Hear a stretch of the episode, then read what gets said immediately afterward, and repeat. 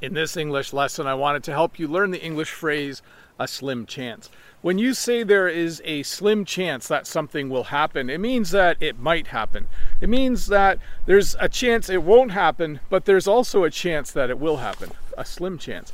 Today, it said that there is a 10% chance of rain today. That's a pretty slim chance that it will rain. There's actually more of a chance that it won't rain, but there is a slim chance that it will rain. There's also a slim chance that as you watch this English lesson, you might not understand me. I might speak too quickly at a certain point in time.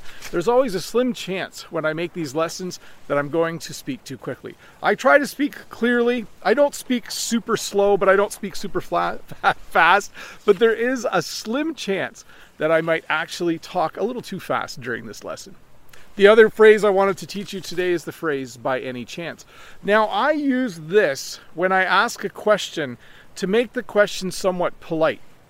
I'll sometimes say things like this You don't by any chance know how to get to the airport. You don't by any chance know how to get to the museum. It's a little phrase I add that basically means, Is it possible that you know this? And it makes the question a little bit more polite. I used to ask this question a long time ago because I used to smoke.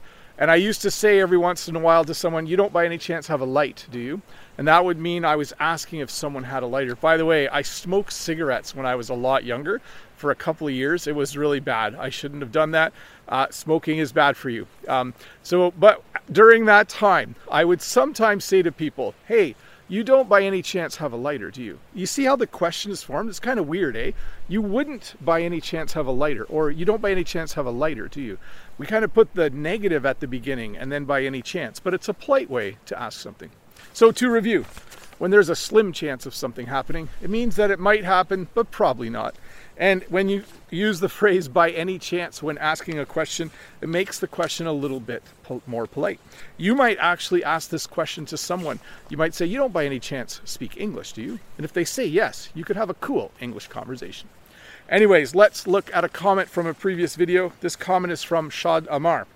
OMG Bob, is that a lake behind you? I want to see it. It's amazing. Nope, not a lake, just a river. This is my response. It's really nice and peaceful to walk along the banks, especially in the early spring. Sometimes in the winter, it freezes thick enough that snowmobiles drive on it. That isn't as peaceful. I think I've talked about this before. One of the interesting things about living along the river is that people use it for recreation. Recreation is when you do something for fun.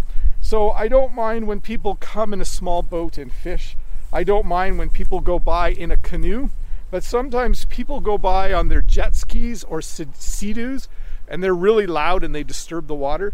And in the winter, a lot of people come by on their motorcycles, which are really loud, and they like to go by in the middle of the night when I'm trying to sleep. My bedroom in the house is on the river side of the house. I have a window facing the river, so in the winter, when the snowmobiles are going all night, when they're having their fun, I'm laying in bed grouchy and angry and cranky, thinking, oh, why are those snowmobiles going by at 2 o'clock in the morning? Couldn't they do this at a normal hour? So, anyways, uh, what I should do is go down in the middle of the night and say, hey, um, by any chance, could you not snowmobile during the night? but there's a slim chance of that happening because there's no way I'm getting up in the middle of the night to go talk to snowmobilers. Anyways, Bob the Canadian here. I hope you enjoyed this little lesson. Hopefully, you don't mind the wind, and I'll see you in a couple days with another short English lesson. Bye. Hi, Bob the Canadian here. Thank you for listening to this English podcast lesson. If you would like to support me in the work that I do as an online English teacher, please visit patreon.com slash Bob the Canadian.